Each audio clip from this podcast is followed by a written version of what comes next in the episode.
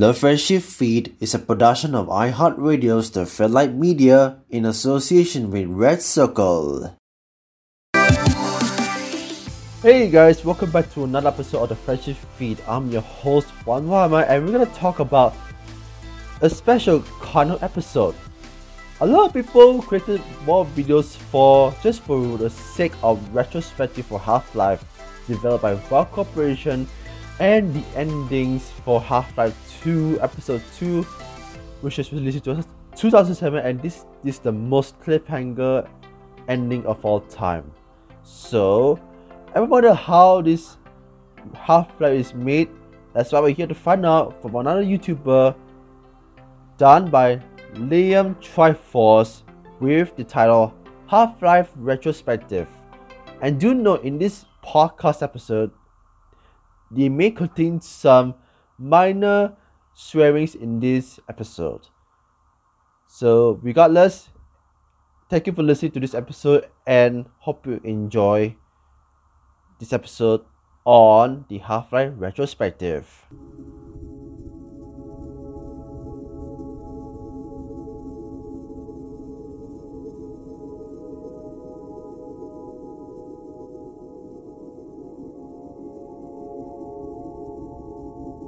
Well, well, isn't this just like old times?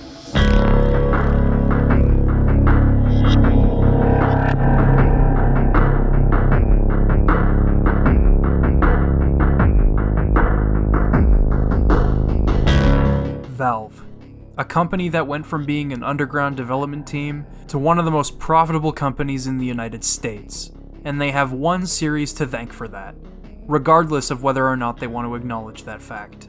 The first game showed the world how first person shooters and video games as a whole could uniquely present a story. The second game showed the world what a dynamic physics engine could add to an interactive experience. The series made us laugh, made us cry, it scared us, it motivated us. It was an incredibly engrossing series of shooters that the world will never forget. And the world still hasn't forgotten. As of today, Valve is not the company we once knew. They're more focused on funneling their time and resources into services, virtual reality, and brain interfacing. Yet, despite making strides in all of these fields, they'll never be the company we want them to be again.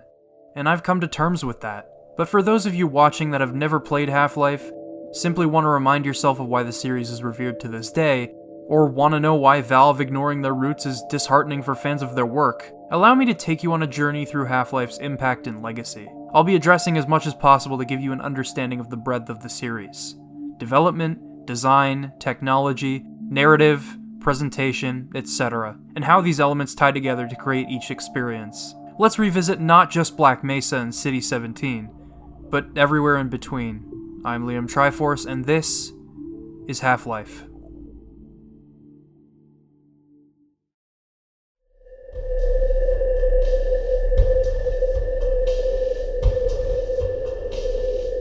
Gabe Newell dropped out of Harvard University to work at Microsoft, later stating that he learned more there than he ever did at Harvard. During the 90s, he was convinced of two things video games being the future of entertainment, and their solidification as an art form. The games to do this for him were Doom and Super Mario 64, respectively. He and Mike Harrington left Microsoft in 1996 to form Valve. Assembling a crack team, Valve got to work on a horror first person shooter using the Quake engine, which was something that Sierra Online were looking for at the time, the stars aligned for them to pursue this ambitious project. The heavy modification of the engine led to the creation of Gold Source, with completely rewritten artificial intelligence systems and support for complex skeletal animation. The latter would be an asset in realizing the team's vision for their first game a narrative driven first person shooter. Gabe Newell once stated in an interview Half Life, in many ways, was a reactionary response to the trivialization of the experience of the first person genre. Many of us had fallen in love with video games because of the phenomenological possibilities of the field, and felt like the industry was reducing the experiences to least common denominators rather than exploring those possibilities. Our hope was that building worlds and characters would be more compelling than building shooting galleries. Outside of RPGs and action adventure games that were releasing around the late 90s, video game storytelling felt increasingly limited. Although cutscenes, dialogue boxes, and more traditional storytelling devices had been implemented into the medium, games didn't really have anything that they could call their own. Dialogue boxes create more dynamic versions of a picture book. Sometimes this can mean interaction is key in unfolding more of the story, but sometimes this can also barely even resemble that picture book mentality. Cutscenes are what the name implies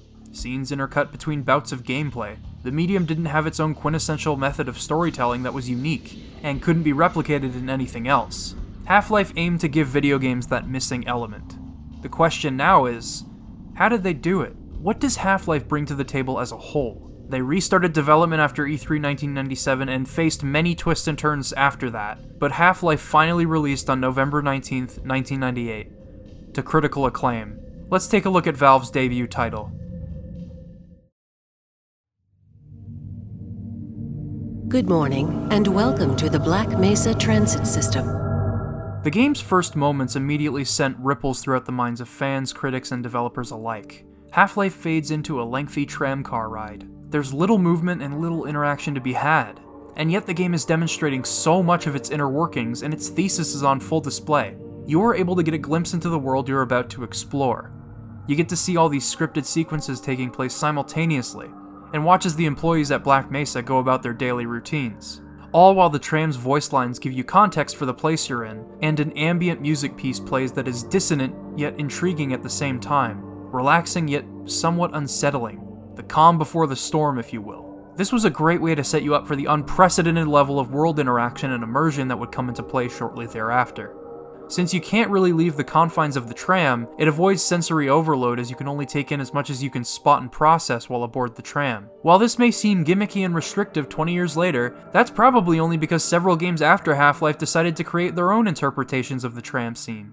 I find it to be impressive in demonstrating technology and ideologies that just didn't exist in games before Half Life. This is even more apparent as you step foot inside Black Mesa. NPCs give you context for what you're supposed to be doing, but you can do whatever you like as they babble on. You can investigate the different areas of the facility and familiarize yourself with the hallways of Black Mesa. This is a necessary part of the process for conditioning yourself to the game.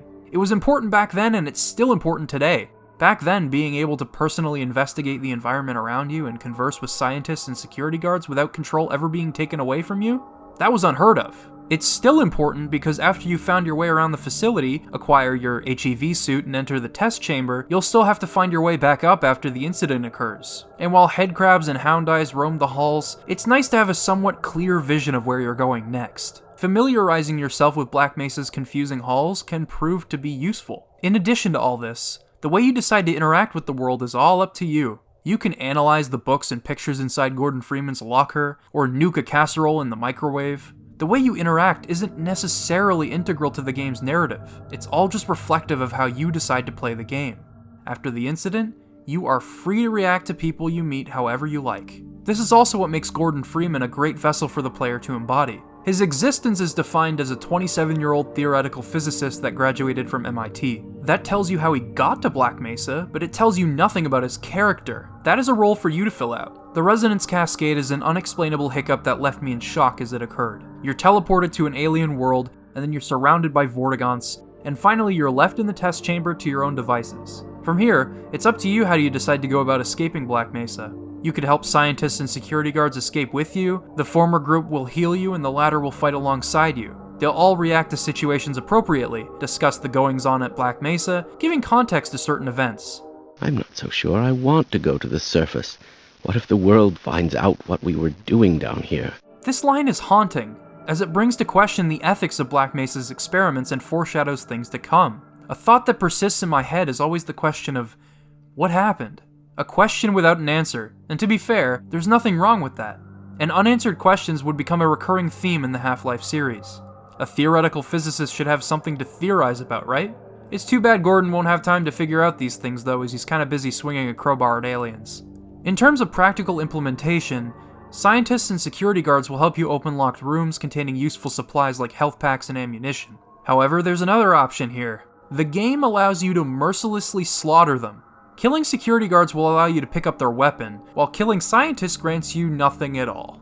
I can admire how these choice driven elements are focused enough to feel warranted and have purpose. While guiding these characters can be cumbersome due to their occasionally wonky pathing, it's rewarding in the end.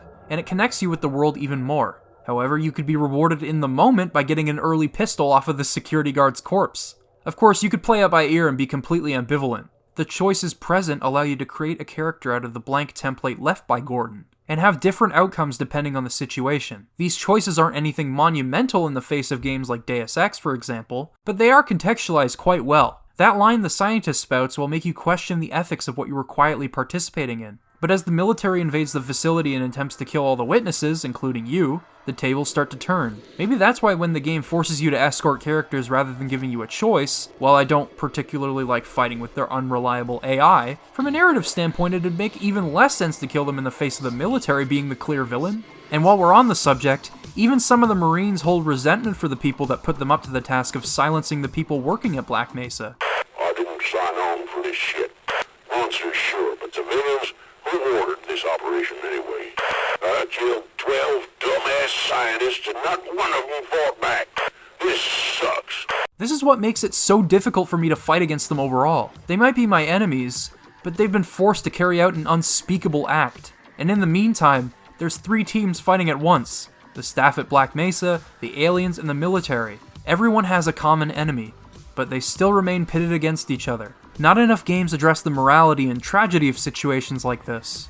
It's really interesting stuff, and it's what makes the Black Mesa incident such a great setting for any work of fiction. I love it when people write stories about some of the scientists that could have worked at Black Mesa, or the Marines that were forced to kill innocent people. There's a lot of depth to the concept that deserves to be explored. From a narrative standpoint, Half Life tells a story that unfolds mysteriously but beautifully so, and the full scope of the tragedy is endlessly enticing. It allows the player to react and engage with the narrative in interesting ways unseen at the time, yet still respectable today. People react to what's happening at Black Mesa accordingly, and the focused decision based gameplay allows you to gain even more insight into the incident as a whole if you really want to. And on top of that, it never takes control away from you, allowing you to experience it however you like. I love this game's take on a video game narrative, and it's no wonder to me it influenced the industry.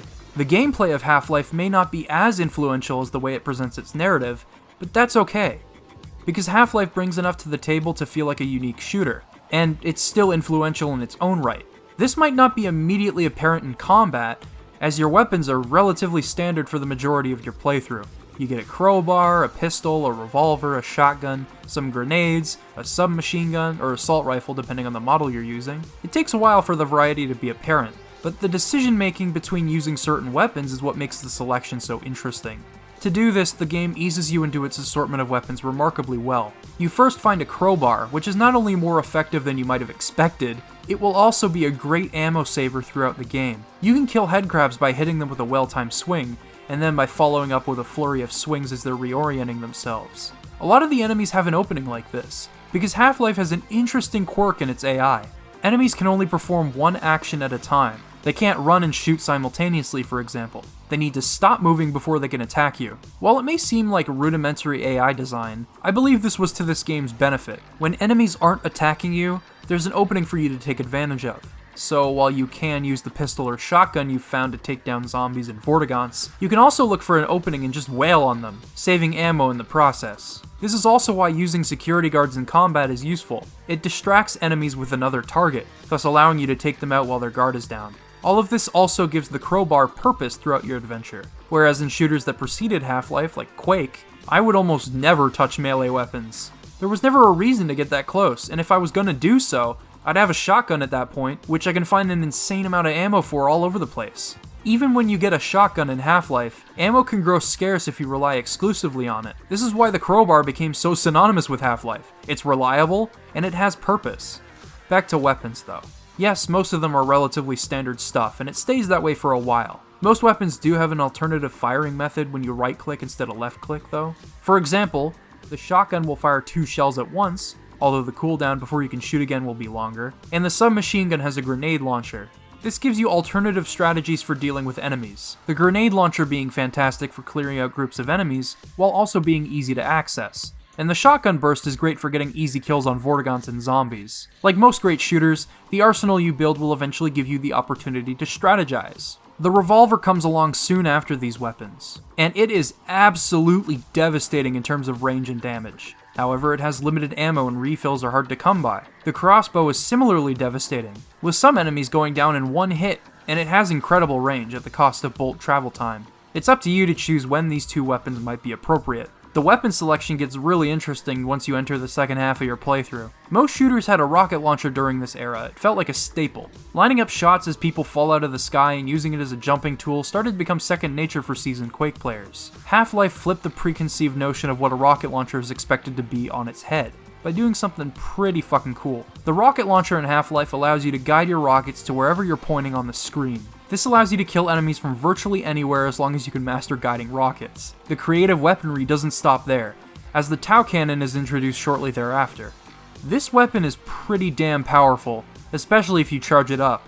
It also shoots through walls if you charge it up, and the charge time is proportional to the thickness of the wall it can shoot through. It shares ammo with the gluon gun, which is.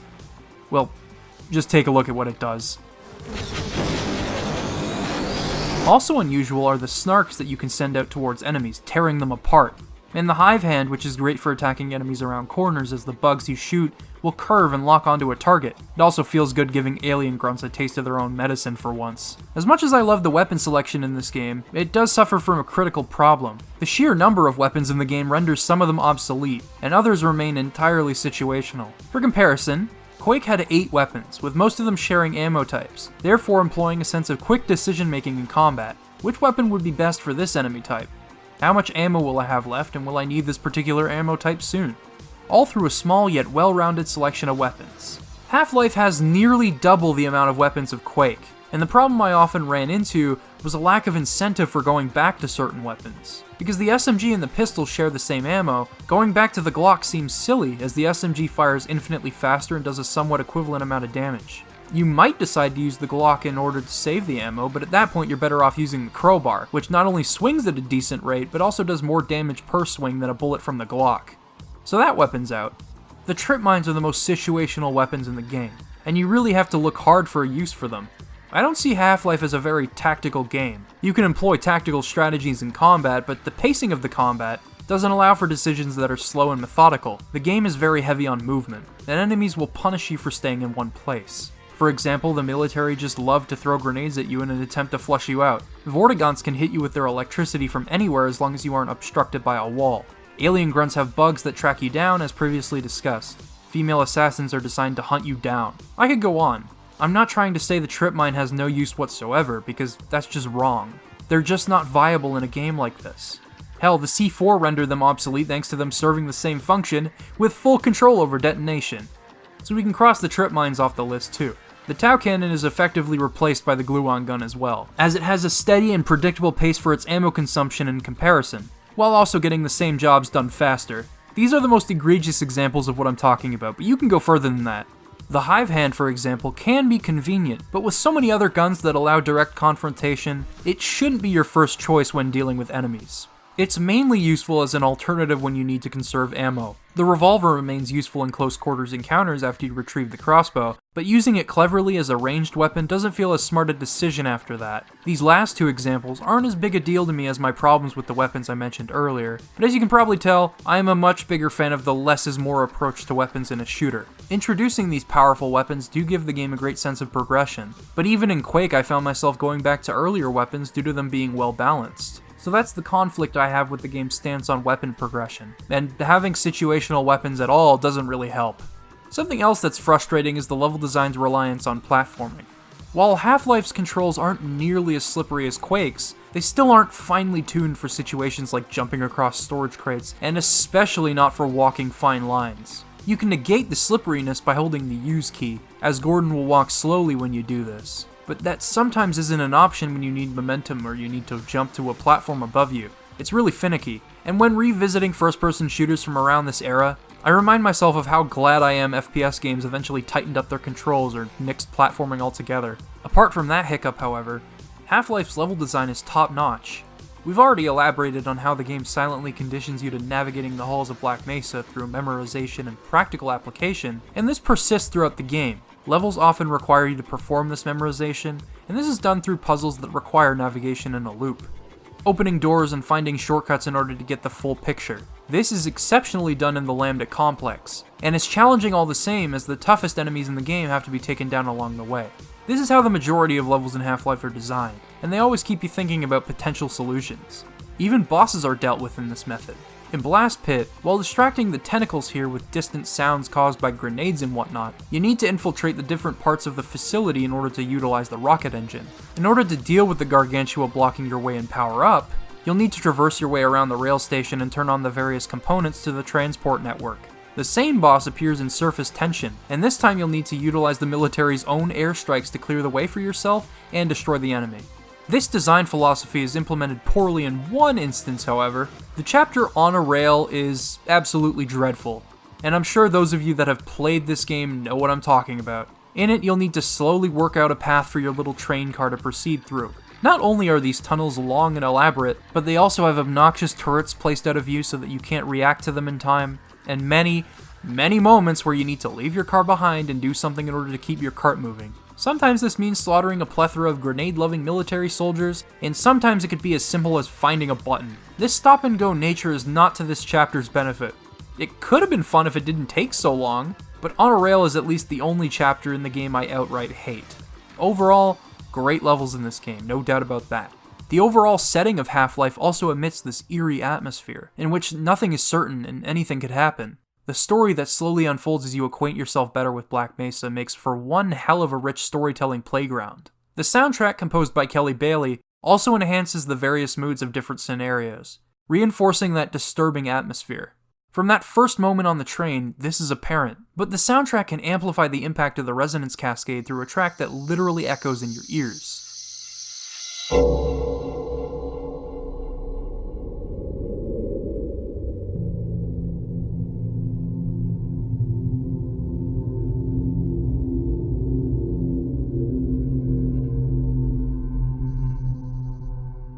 It can heighten the intensity of encounters while staying true to the setting through an electronic rock vibe.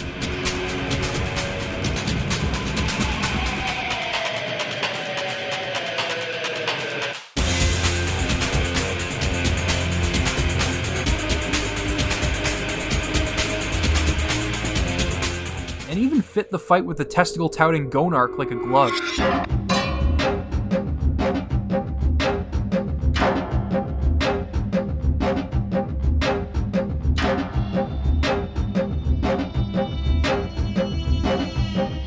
It's a fantastic soundtrack, and much like the Quake soundtrack, it sounds far too high quality and distinct for the game itself. The game looks ugly as sin nowadays despite the technical strides it made in 1998, and the sound files are all bit crushed, the compression being laughable sometimes. That's why the music sticks out to me so much. It doesn't sound hindered at all. And yet, unlike Quake, the music is rarely even part of the game. Most of your adventure lacks music, it's just an eerie silence accompanied by the occasional ambient sounds of the facility.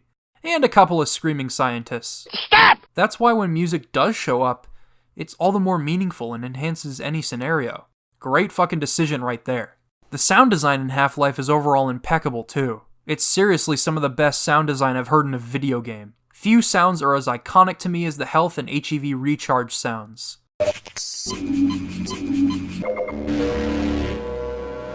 or the HEV's voice lines warning you of hazardous environments or ammunition depletion? Ammunition depleted. I thought this suit was made for radiation. Anyway, the various sounds you hear when interacting with stuff also stick out to me. The guns sound powerful and just. Mm, this game pleases my eardrums. I've elaborated on all of these aspects in depth narrative, combat, level design, atmosphere, and yet these aspects aren't necessarily segmented. I mentioned Half Life's gameplay not changing the world when looked at from a glance, but perhaps the most revolutionary thing about Half Life's design is how seamlessly it blends all these elements together without you even being conscious to that fact. It silently manages its pacing this way, creating an engaging experience through little bits of each element blending together to create a game that keeps you engaged. It seems like a simple process, really, but not many games can pull off this kind of design cohesion, Half Life balances all of these elements well, and consistently so. Apart from On a Rail. Fuck that level. The climax of the game totally caught me off guard the first time I experienced it.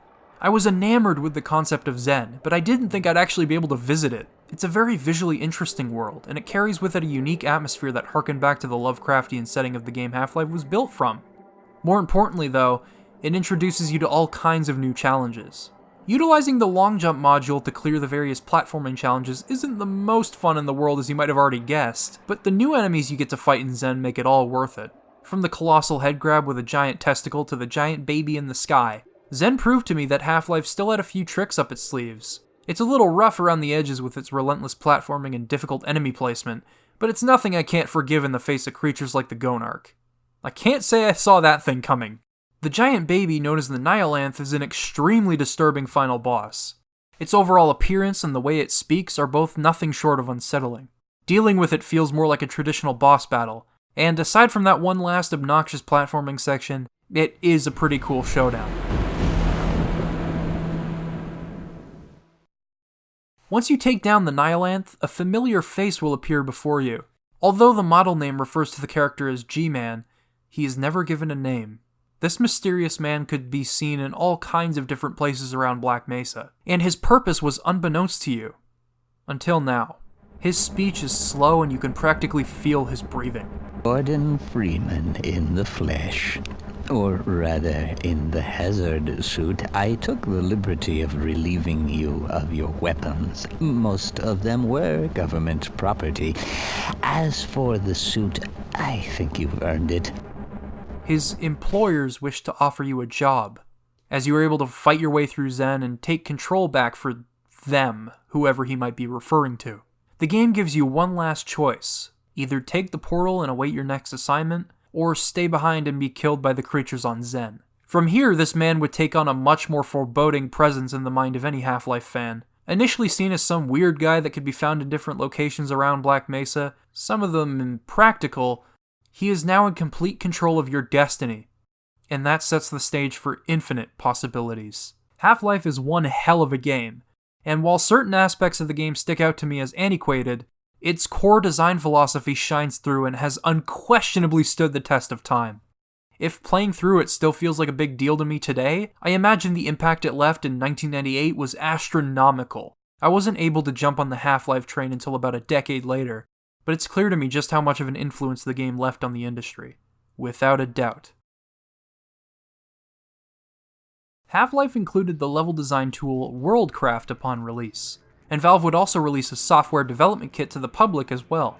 As you'd expect, a plethora of third party mods would begin popping up in both single player and multiplayer forms. In order to promote the SDK, Valve hired the creators of the Quake mod Team Fortress and had their newly assembled team port the mod to Gold Source. The SDK also sprouted mods such as Counter Strike, and as we all know, these two games would have a prosperous future. To go over every popular mod for Half-Life, I'd have to talk for ages. But it is an important part of Half-Life's history. A lot of developers making mods for Half-Life would eventually have a bright future in the industry. Half-Life was a playground for all kinds of new talent to let their creativity shine, and Valve would even bring some of these people on board for future games, as I just mentioned. Half-Life and Gold Source both meant a lot to these developers. Their passion for the game led them down exciting paths, yet another result of the game's impact. Early attempts to follow up on the success of Half Life would be crafted by Gearbox Software, whom you might know of today for creating Borderlands, and for Randy Pitchford's inane rants. Anyway, Gearbox partnership with Valve would result in the expansion known as Half Life Opposing Force, released on November 19, 1999. Although it doesn't take very long to complete, it is an incredible burst of creativity. Despite carrying with it a few missteps that were results of Half Life's lingering issues, it is really, really good. Opposing Force introduced Adrian Shepard, a soldier sent to infiltrate Black Mesa after the Resonance Cascade. However, what's interesting about this scenario is you're never issued the orders to silence the scientists. Your helicopter goes down before you can learn more about your mission. Scientists hint at this fact as other Marines have flooded in and started killing them, but by no means do you have to do this. You can make Shepard out to be whatever kind of person you think he should be. The G Man also directly messes with Shepard. At the end of the game, he reveals that he was in contention with his employers about Shepard's fate, but he eventually prevailed. I admit I have a fascination with those who adapt and survive against all odds. They rather remind me of myself. If for no other reason, I have argued to preserve you for a time. The G Man places Shepard in stasis, and to this day, his next chapter remains unwritten. Shepard really is an interesting character considering the perspective. But Opposing Force isn't just interesting for its narrative. It introduces a handful of new weapons that either add to or replace items in your arsenal. The wrench and knife are your melee weapons this time, and both have practical uses. The wrench deals a decent amount of damage and you can wind up a powerful swing by right clicking. Conversely, the knife functions similarly to the crowbar in speed and damage, but you can also backstab certain enemies for an instant kill. This is something I wasn't aware of on my initial playthrough of the game, but that's pretty fucking sweet.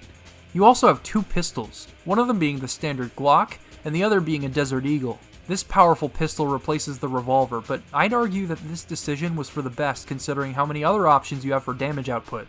You also get a sniper rifle, replacing the crossbow, a light machine gun, and a few unique tools.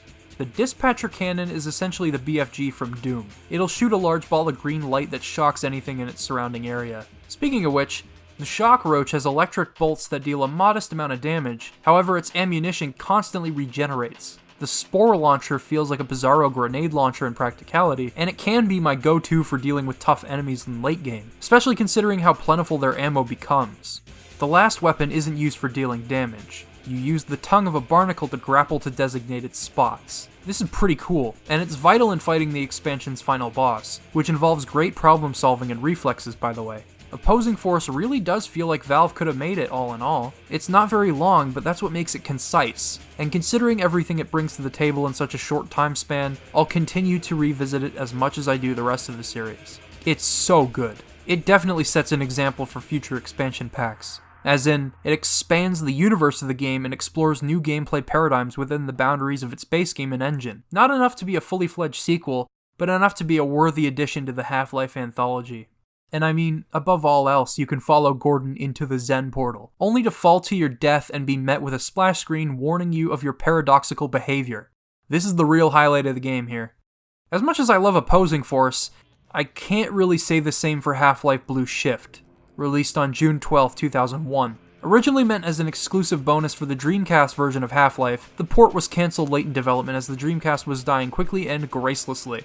Blue Shift feels like nothing more than what it was intended to be some extra levels for the Dreamcast version. Barney Calhoun isn't fleshed out as an interesting vessel for the player to embody like Freeman and Shepard before him, and player choice is oddly restricted this time. There's even a scenario where your character is implied to have spoken to a character, as Dr. Rosenberg responds during a scripted event as if you gave him an answer. And guess what? A forced escort mission ensues. Yeah, it's not great. I also find it odd that NPCs don't even react to you shooting wildly around them, just because you work there. But in some scenarios, as soon as you kill them, they game end you? Hello? Speaking of restrictions, not only can you not obtain any of the weapons from opposing force here, but you don't even obtain every weapon or encounter every enemy featured in the original Half Life. Nothing new at all. When you consider that this was initially a Dreamcast bonus, it might soften the disappointment a bit, but it does suck that it doesn't bring much to the table, and most of what it does bring is annoying. A port of Half Life for the PlayStation 2 did come out on November 11, 2001, and it featured an exclusive cooperative campaign called Decay. It's a glorified Sven co op map pack, and although it tries very hard to convey a serious narrative and tie Half Life plot events to it, I can't take it seriously at all. It's just too funny watching your partner do leg tuck jumps around the screen while you're supposed to be paying attention. The pack itself does implement really interesting cooperative puzzle solving, and being able to watch each other's backs in tough situations add up to an expansion that I can definitely recommend. Modders have made it fully playable on PC since its release, and I'll include a link to that in the description. They even ported over the bonus chapter where you play as a Vortigaunt, which is definitely something I want to check out because I don't have the time in my life to get all A ranks in Half Life Decay. After the PS2 port, though, Half Life news would grow silent for a bit. Valve were working on something that would take them through the shakiest development cycle in the history of the company Half Life 2.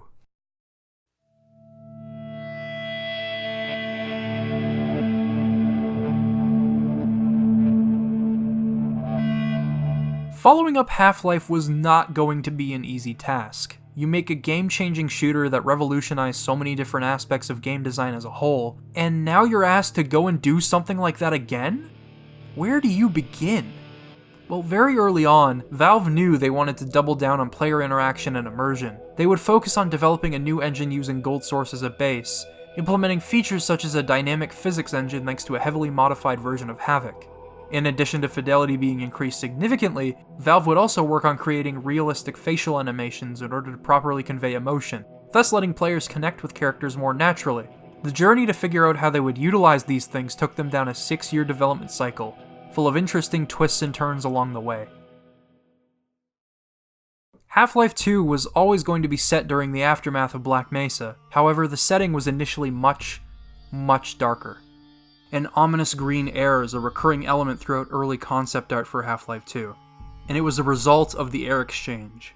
This created the heavy brown and green aesthetic that you can clearly see in a lot of Half Life 2's concept art. While the purpose of this element is debated, I believe leaving it ambiguous makes it even more terrifying. This created a foreboding atmosphere and further emphasized the horrific power of the Combine. The Combine were truly an oppressive force, and it seemed that citizens truly didn't have any freedom left in any aspect of their life. Enemies known as cremators roamed the city, incinerating corpses and otherwise patrolling the streets. No, cremators didn't come from Xen, as horrific and alien as they might look.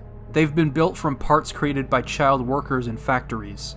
Even if you're a citizen seeking some form of escapism, the Combine's cruelty will still manage to slip through the cracks. The Manhack arcade would have let you take control of a manhack in order to kill fleeing rebels, only for it to be revealed that it wasn't a simulation. Indeed, the Combine controlled the population in every way imaginable. Citizens were even being forced to wear gas masks while out in the open in order to conserve oxygen, as this cut line of dialogue implies. The true citizen conserves valuable oxygen. What you're hearing is the predecessor to who would become Wallace Breen, known as the Consul. And as a lot of characters changed throughout the narrative's development, like Alex and Eli, so did gameplay elements. Several weapons were cut, and interaction with the physics engine was treated as a more integral part of the game's design. Valve really trimmed the fat when developing the game. And while I do think about what might have been with a lot of this game's early plot elements and general atmosphere, there's a reason we have the game we know today. If you'd like to learn more about these early or otherwise abandoned concepts for Half Life 2, check out Half Life Project Beta, a website dedicated to preserving and restoring Half Life 2's development. A lot of these elements are in a playable state and are available to download from their website. Definitely worth checking out if you're interested at all. After finally settling on a direction, development continued and the game would evolve into what we know as Half Life 2 today. The game was finally shown to the public for the first time at E3 2003, and its initial showcase blew people away. It looks like hell. We've been rather busy in your absence, Mr. Freeman. Along with unfathomably realistic facial animations for the time, and advanced shading and lighting effects previously infeasible to run in real time, Valve also showed off the Source Engine's physics system for the very first time. Complex and dynamic physics systems were slowly becoming a more common occurrence in games. But Half Life 2 was special. It gave the player full control over every aspect of the physics, and the way different objects interacted with each other was unbelievable. To think that a system like this would be put in the hands of players was baffling. Could you give the player this much control without breaking the game? How could they do it? Well, Valve demonstrated how this would positively impact the game's core design by demonstrating an early version of Ravenholm, in which your resourcefulness would play a vital role in making it out alive. For example, using any kind of household item as a weapon. The list goes on, really. This glimpse was enough to elicit an insane amount of anticipation for the game, and I love going back to this video just to reminisce over how much of a big deal it was for the people watching. I feel the same way about the Twilight Princess reveal in 2006 and the Metroid Prime 4 reveal in 2017. Seeing a bunch of like minded people come together and just flip their shit over a surprise announcement for one of your favorite game series just feels magical. This anticipation, however, led to some unfortunate side effects. While the proposed September 2003 release window was exciting at the time, something would happen that would confirm this window was wishful thinking at best. That month, Valve's network was compromised, and along with the source code for the Source engine, a playable version of Half Life 2 was leaked. The game was clearly in an unfinished state, and proved to the public that there was no way in hell the September release window was going to be met, which was an embarrassment on Valve's part. On top of this, Several early maps from various stages of development were also leaked, and that's where the fascination with the beta for Half Life 2 would initially begin. The world now had access to all kinds of assets Valve never intended for anyone to see. While the hacker was eventually arrested, this resulted, unsurprisingly, in a massive delay. Valve took another year to polish the game up and rework several components. Thankfully, anticipation for the finished game only grew as the months went by, and as the new launch date approached, only time would tell if the game really was a worthy successor to Half Life. A book called Half Life 2 Raising the Bar was released shortly after the launch of Half Life 2. And along with a plethora of information about the development of the series, it also contains a pretty emotional foreword by Gabe Newell, which I think everyone should hear. As I write this, I have the world's worst case of stage fright. After six years and tens of millions of dollars, after break ins and lawsuits, after marriages and children and divorces and deaths, we're about to ship Half Life 2. You, the reader, know how the launch of Half Life 2 went. You've read the reviews, seen the sales figures, heard about awards or the lack thereof, and best of all, you've played the finished game. We've done none of these. Did we create a worthy successor to Half Life? Did we live up to gamers' expectations? Did we pull it off? You know, and I don't. And that seems terribly unfair to me right now. Half Life 2 finally released on November 16, 2004. It went on to receive near unanimous acclaim, and like its predecessor, has been hailed as one of the most influential video games of all time.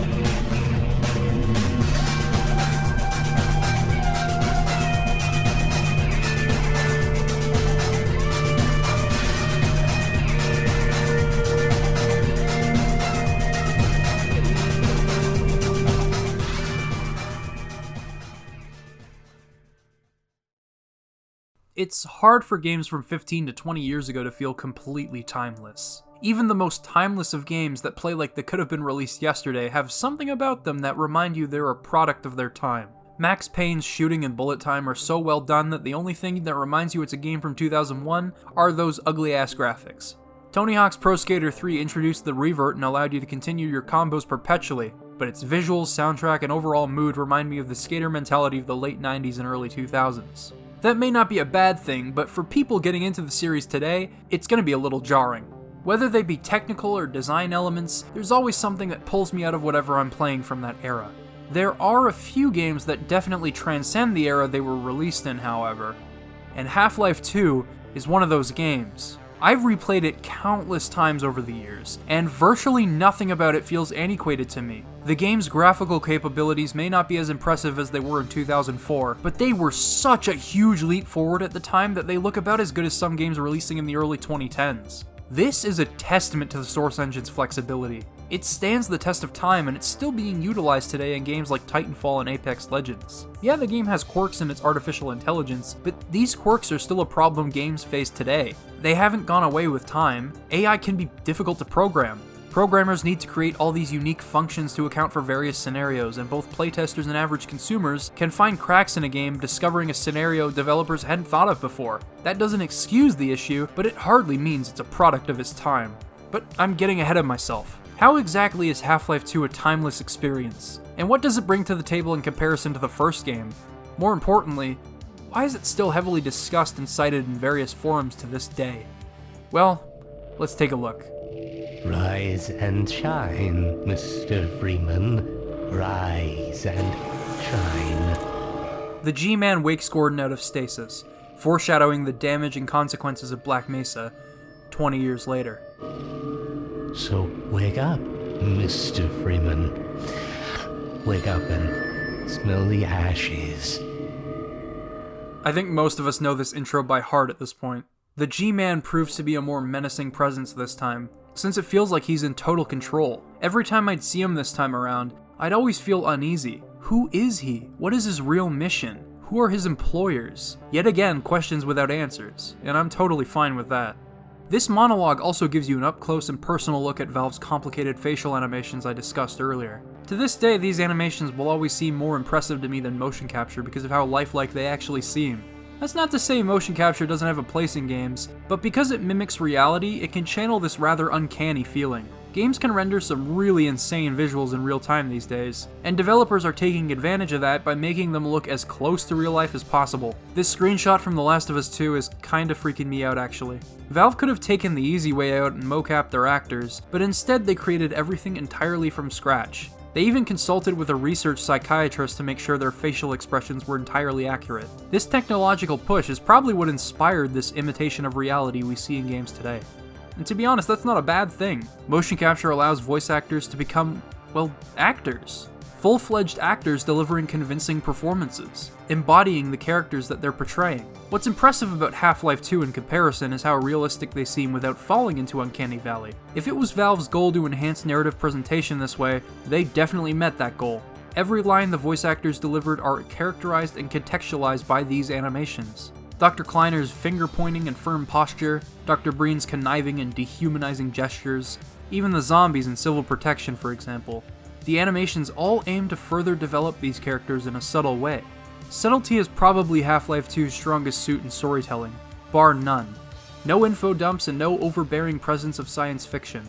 Half Life 2 integrates the Combine's presence into the everyday lives of citizens in City 17. And if you want to learn more, all you have to do is take a look around. If you pay attention to Dr. Breen's speeches, you might learn about how he negotiated with the Combine for the survival of humanity. Despite this, they continued to control the population by enlisting humans in their army and using a suppression field to prevent reproduction. It's a really sad situation, but of course, as Half Life has established thus far, you are in control of how much you want to learn about the world around you. You can interact with citizens around the neighborhood, or you can initiate an accelerated back hop away from the CP towards the cafeteria behind you. In Dr. Kleiner's lab, you could pay attention to whatever him, Barney, and Alex are talking about, or you could learn about the seven hour war when the Combine took over. You could find a picture of everyone at Black Mesa, stare at the G Man through a TV, or literally anything you can think of while they babble on about God knows what. Truthfully, the dialogue in these scenes are interesting and well written, and they established some pretty great characters too. I'm glad Valve opted to create properly defined characters this time around, because a world like Half Life definitely deserves an exploration of these characters' lives. I know it's a bit odd that they disregard the possibility of Gordon slaughtering scientists in the first game, but they do so for a reason. The Black Mesa incident affected so many people to begin with, and it's cool meeting survivors like Dr. Kleiner and Eli. Eli's daughter Alex is your companion throughout most parts of the game, and rather than spouting exposition and context for what you're supposed to be doing, she instead explains how she feels about a situation and lets you know what people were doing and why they were doing it. I mean, she'll give you that exposition, no doubt about that, but it's kept to a minimum. Personality wise, she's feisty, but that is definitely a positive trait. She can vouch for herself and kick ass when she needs to. She's also intelligent, and along with building a giant mechanical companion named Dog, she can also analyze situations well sometimes too well, and she can go on for a while, but it's in her nature, I suppose. She also has reason to be skeptical of people like Judith Mossman, who actively betrays the Resistance. She claims it was to keep Eli alive, but that wasn't exactly a guarantee at the time, just as Breen's negotiation for the fate of humanity is riddled with uncertainties.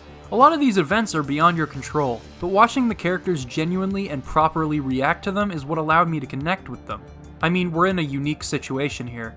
How we connect with these characters is an entirely subjective thing. Gordon is but a vessel, and the game's asking you how you feel about this, not him. That's what it all comes down to. If you don't give two flying fucks about anybody in this game, you don't have to pay attention to them. Unless you're in an elevator with them. But I think they all play off of each other pretty well and have generally likable dynamics, so it's easy to pay attention to them for me. Overall, I think the point of these characters is to demonstrate that they are a small piece of a much bigger resistance team. Most NPCs in Half Life 2 have a story to tell, and piecing them together can contextualize your adventure and your end goal. If the main characters are meant to be one note, at least they have entertaining personalities. At this point, Gordon doesn't really have anyone or anything left. Your priorities are yours and yours alone. If you want to learn more about the Combine and what they've done to humanity, you can do that. Or you can spray bullets like a madman and make your way to the Citadel without a shred of concern for anyone around you. This is a philosophy that I believe was lost in future Half Life games as they decided to focus more on the plot, but I don't even mind that much either. The point is, Half Life 2 gives you every opportunity to care about what's happening, and you can look as deeply as you want into the circumstances of the characters. For example, here's something I concluded while thinking about the Vortigaunts. After being freed when Gordon defeated the Nihilanth, the Vorts decided to fight alongside humans and push back the Combine as best they could. What I concluded was that they learned English by listening to humans, and since people called them the Vortigaunts when referring to them, I believe that's why you hear them say the before referring to a proper noun, like the Freeman or the Alex Vance. This is stuff that you don't have to pick up on, but it's there if you're interested in the world like I am. Reminds me a lot of Metroid Prime. You don't have to scan everything around you, but it gives you context for what's going on. And that can be interesting to some people. And yet, with all this world building and lore on our hands, Half Life 2's take on science fiction feels downplayed in comparison to the last game. But don't get me wrong, That's exactly what I love about it. It's what makes the world of Half Life 2 feel so close to home. You have the looming presence of the Citadel, the aforementioned mysterious appearances of the G Man, and Combine forces gradually reveal their powers to you through iterations in power for their soldiers. All progression and ideas, and yet it all feels grounded in reality. I'm driving down Highway 17 and smashing through Combine forces, but at the same time, I'm stopping to stare at the tire swings and the comfortable vibe of the abandoned homes that families might have lived in at some point. I'm not reflecting on the possible science behind the Combine's power, I'm reflecting on how the Combine might have affected people on an emotional level. This isn't an absurd feeling this is evoking either. With couples comforting each other and with corpses filling the streets, it's a very dark time for humanity. This hopeless atmosphere is what makes the parts where you're alone in an abandoned environment feel depressing, yet all the more poignant. This game's atmosphere is beautifully diverse, varying from tragic and empty to abrasive and frightening. Once again, this atmosphere is enhanced by Kelly Bailey's fantastic soundtrack. A few songs are reused from the first game, but they're warranted. The track that first played when you were entering Black Mesa now plays as you pull up in front of Eli's lab, a reminder of past events. What we now associate with Valve's theme song now plays when you put the HEV suit on. They all feel like appropriate reuses. And the new tracks are even better and more appropriate. Not many of Kelly Bailey's compositions can rival the sheer amount of atmosphere created by the track Lab Practicum, which plays when you are as far out as possible on Highway 17, crossing a ruined bridge amidst the fog.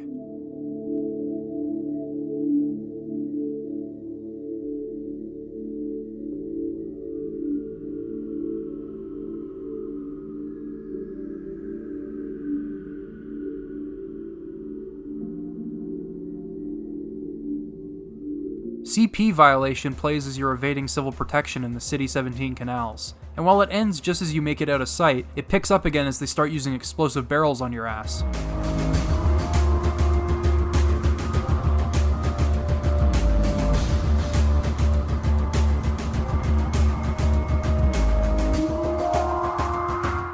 I could go on, but I'd be here all day. Half-Life 2's soundtrack is phenomenal. Same goes for the sound design once again. There's no limit to how far they can go with sound design this time. The ambience of City 17 is truly one of a kind. The sounds of scanners floating around, the Overwatch announcements, and CP radios going off all clash with the look of a city that should feel comfortable. But the sounds pull you right back into the reality of the situation. I also love the sounds all the enemies make. The Combine radio chatter is hard to make out, but it is iconic. I also love hearing Civil Protection flatline when I kill them, just as an audio cue to keep you on your feet. The cries the zombies make in this game still creep me out. Most other games use cliched, guttural moans and growls for zombie noises. But because zombies in this game are created when a headcrab takes over the host, the noises are pained moans and it cries for help. These cries are accentuated when zombies are lit on fire. The weapons sound even better this time around. I mentioned they pleased my eardrums last time, but some of the weapons in this game brought me to proverbial climax.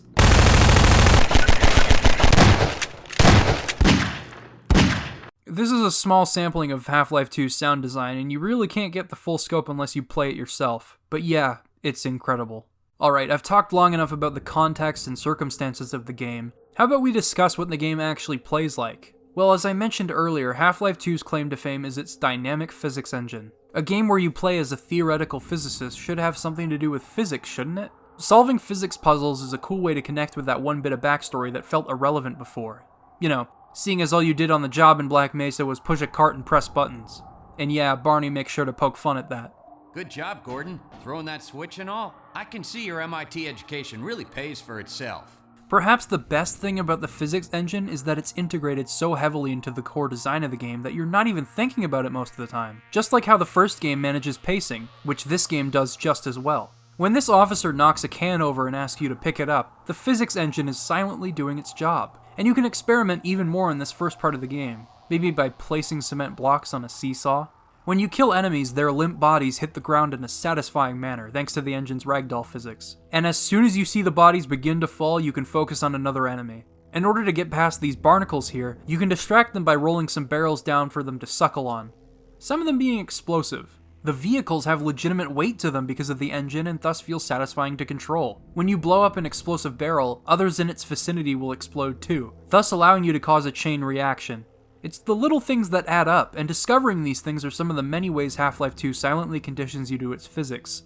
And they test you practically with physics puzzles like this one here where you need to use barrels to lift the ramp out of the water. Since the barrels have buoyancy, they'll lift the ramp and keep it steady as you drive across with your airboat. An unusual and clever puzzle, and the game has taught you to think outside of the box up to this point, so its inclusion makes sense. As you accustom yourself further to the subtle complexities of the physics, the game decides to give you full control of these objects using the gravity gun, a tool that can carry most objects and launch them at breakneck speeds. The tutorial for this weapon is actually pretty quaint, as they have you play catch with dog outside of the lab. Then the game decides to let you loose with the gravity gun in one of my favorite levels in the game, Ravenholm definitely channels that early Half-Life 2 aesthetic we discussed earlier, and because it's so visually different from anything else in the game, it's immediately appealing. The mysterious but trustworthy monk known as Father Grigori will be your guide throughout your trip.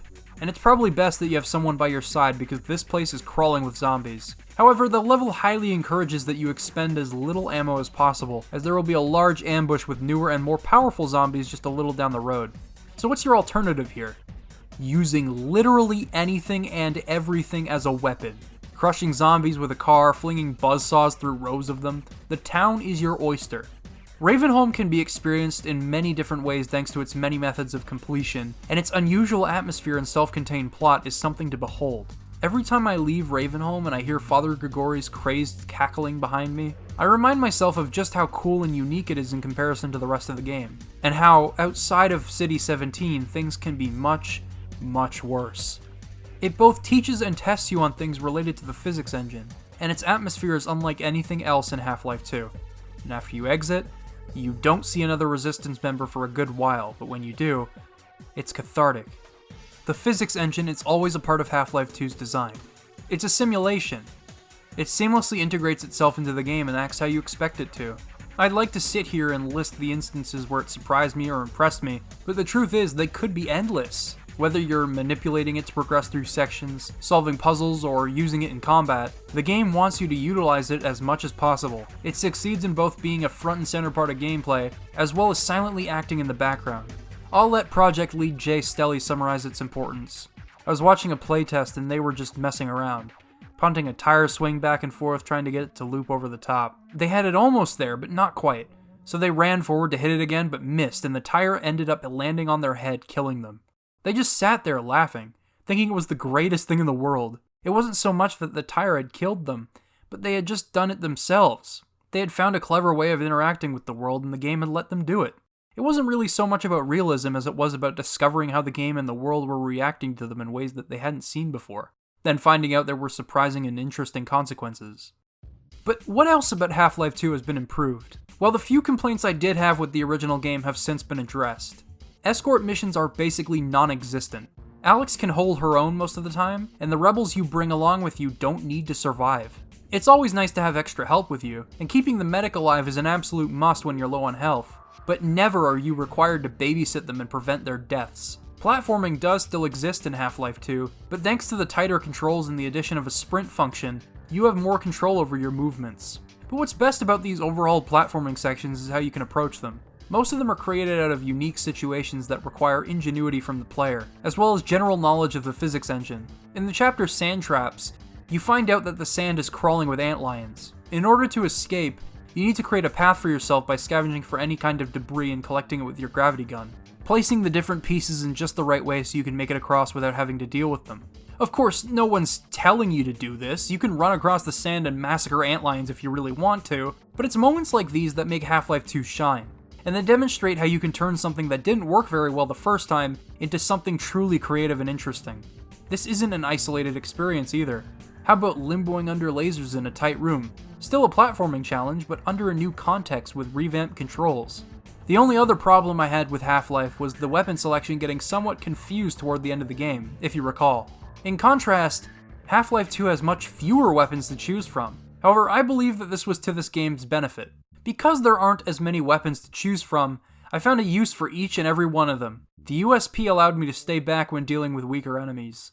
The revolver, SMG, shotgun, crossbow, grenades, and RPG are all useful for the same reasons they were in Half Life 1, and they function identically too.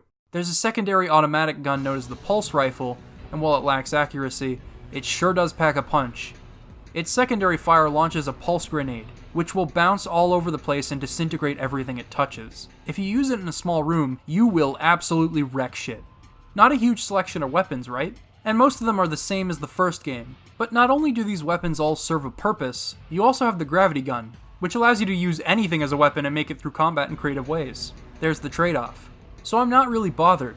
I know I criticized Blue Shift for having a weak selection of weapons too, but Blue Shift didn't really bring anything to the table at all, whereas Half Life 2 did, exponentially so.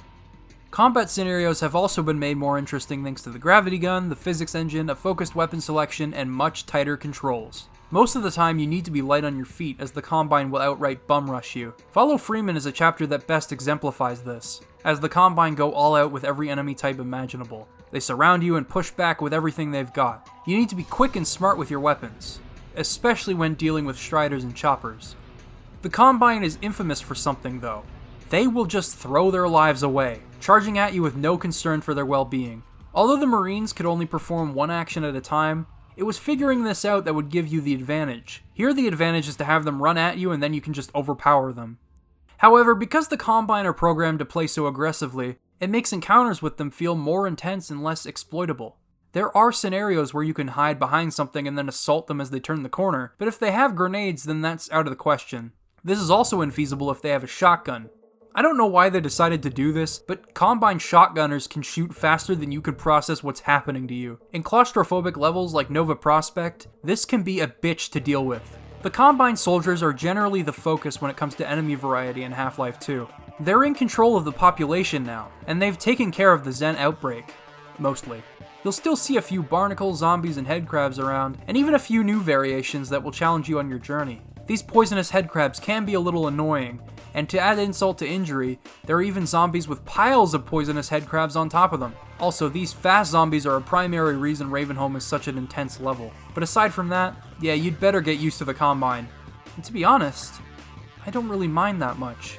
Half Life 2 places you in many different combat scenarios that keep the act of killing Combine soldiers interesting. Nova Prospekt is probably the best instance of this creativity. The place is really difficult to break into, and that's why a friendly Vortigaunt teaches you how to take control of the antlions with bug bait. This forces you to think differently, bobbing and weaving as you find an angle to throw the bug bait at Combine outposts. You'll even be doing this when you finally make it to the recess area of the prison, as you throw the bait at watchtowers and whatnot. The fun doesn't end there, though. Nova Prospekt reintroduces the Antlion Guard from the chapter Sand Traps, only this time you have bigger weapons and a lot more debris to use against it. After that, you reunite with Alex and prepare for a Combine ambush. This tower defense motif was first introduced at the lighthouse in Highway 17, as you had to keep Combine forces and choppers away from the Resistance. While dealing with Striders and choppers may get repetitive toward the end of the game, the feeling of satisfaction when you finally take these behemoths down is euphoric. I also adore how they scripted the chopper here, as you're supposed to run up the stairs while avoiding the bullets the chopper is filling the lighthouse with. Nova Prospekt zeroes in on this concept of tower defense, and considering the level is already claustrophobic enough, coming up with a game plan and adjusting it as soldiers flank from different directions is a hell of a lot of fun. There's no correct answer, all you have to do is survive. The game has prepared you for this, You've been fighting with Combine in all kinds of different scenarios, and you've learned how annoying yet fragile turrets can be. Now, the game is allowing you to apply that knowledge in a unique scenario. This is why I love Nova Prospekt as a whole, and these tower defense scenarios only continue into the chapter Follow Freeman. Like as you revisit the City 17 Plaza, you have to fend off a ton of Combine soldiers. Your supplies are limited and you have to make the most of them. It's really cool. I mean, I'll be real with you. All of these scenarios are why I love the combat in this game as a whole. It's simple shooter combat done really, really fucking well. Without you being conscious to it, the game trains you to face all of these different problems. They all blend together perfectly in a stream of intelligently designed combat scenarios and puzzles, just like the first game. Only this time, it's a sequel that trims the fat of the original and creates a world with as much depth as the player wants it to have. Outside of immersive sims, it's hard for me to come across games that do this so well. And that's why I love Half Life 2. Even the climax of the game, while not quite meeting the grandiose scale of Xen, still reveals the true scope of Dr. Breen's negotiation. When infiltrating the Citadel, You discover what happens to citizens that are captured like Eli was. They're turned into stalkers, soulless husks of what were once just citizens attempting to resist. They mindlessly serve the Combine, and the concept of them possibly remembering who they once were is disturbing. I can forgive the roller coaster ride they put you through, as it gives you context for the final battle and a clear reason to hate Dr. Breen. Plus, the game hadn't had a tram ride sequence yet, so it works here. And what's more, they power up your gravity gun, allowing you to blast through Combine soldiers and throw giant computer monitors and bouncy death orbs at them. Just wreck shit. It's a nice reward for everything you've been through, and the final frontier has you blowing up Breen's portal reactor, only for one of the best ending sequences in the history of anything ever to ensue. We've got to get out of here. Maybe we still have.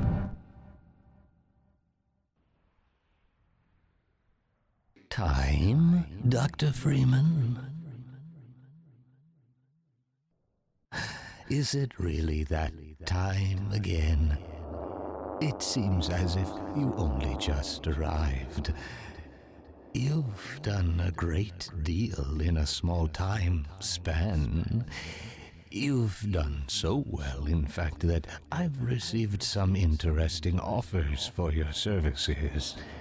Ordinarily, I wouldn't contemplate them, but these are extraordinary times. Hmm? I don't really know how to conclude my evaluation of this game.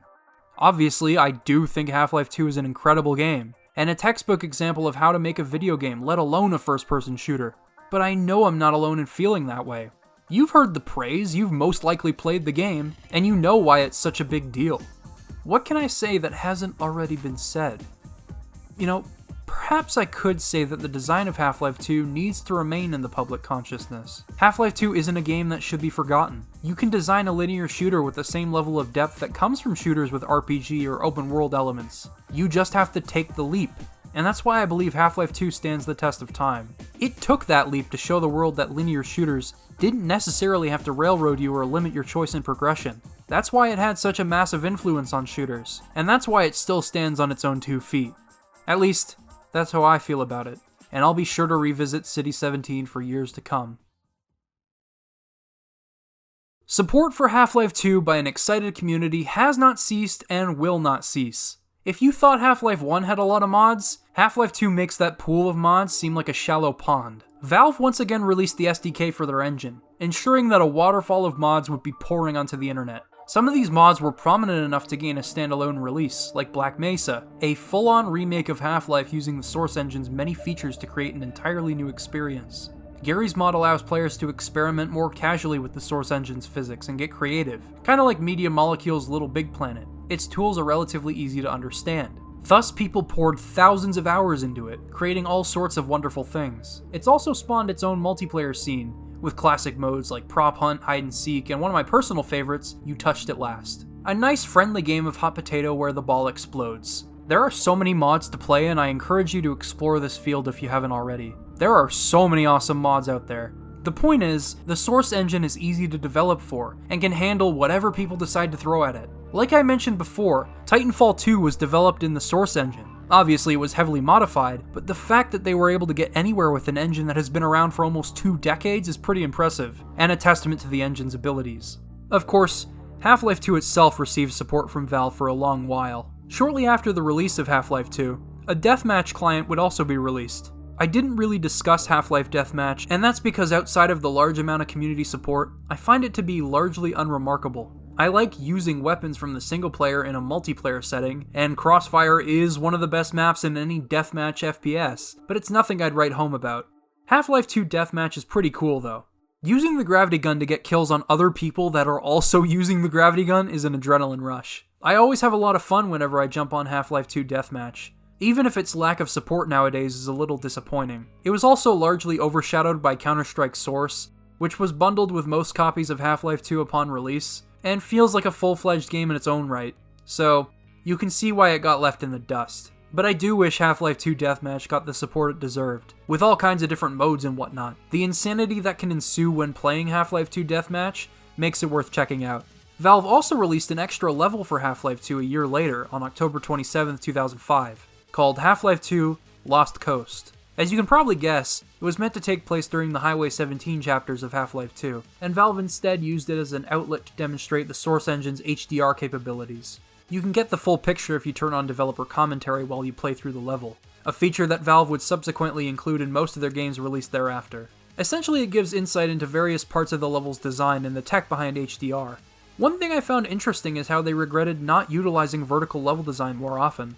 I remember that one instance outside of Black Mesa and another instance outside of Nova Prospekt as the two most memorable uses of this kind of design. I do agree that they could have done more of this. It was a unique setting for dealing with enemies. Lost Coast is a nice burst of excitement that I can imagine only left fans hungry for more Half Life. Indeed, Valve had a much bigger responsibility on their shoulders. They revolutionized the field twice, and despite the success of the Half Life franchise, they were aware that people would be foaming at the mouth for more. Therefore, rather than taking a decade to attempt the same feat, they would feed their fans more content with the existing engine, narrative, and gameplay concepts. This could further develop the characters we've come to love and expand comfortably upon ideas presented in Half Life 2. This approach led to the conception of Half Life 2 Aftermath, which would eventually expand into an episodic approach to content delivery. Valve would assemble multiple teams that would leapfrog each other, in order for content to be delivered at a steady pace. Gabe Newell himself was convinced that this episodic model was the way of the future, even though he would doubt this model's future only a year later, and then he'd finally go back on his stance in 2011. But at the time, he was very excited. This would allow them to deliver a full sequel in short bursts. Once the trilogy was complete, we'd have the equivalent to a full game on our hands. What could go wrong? right? Half Life 2 Episode 1 released on June 1st, 2006, after several delays. Even the word frequent is subject to Valve time, apparently. But let's take a look at the first game in the episodic trilogy.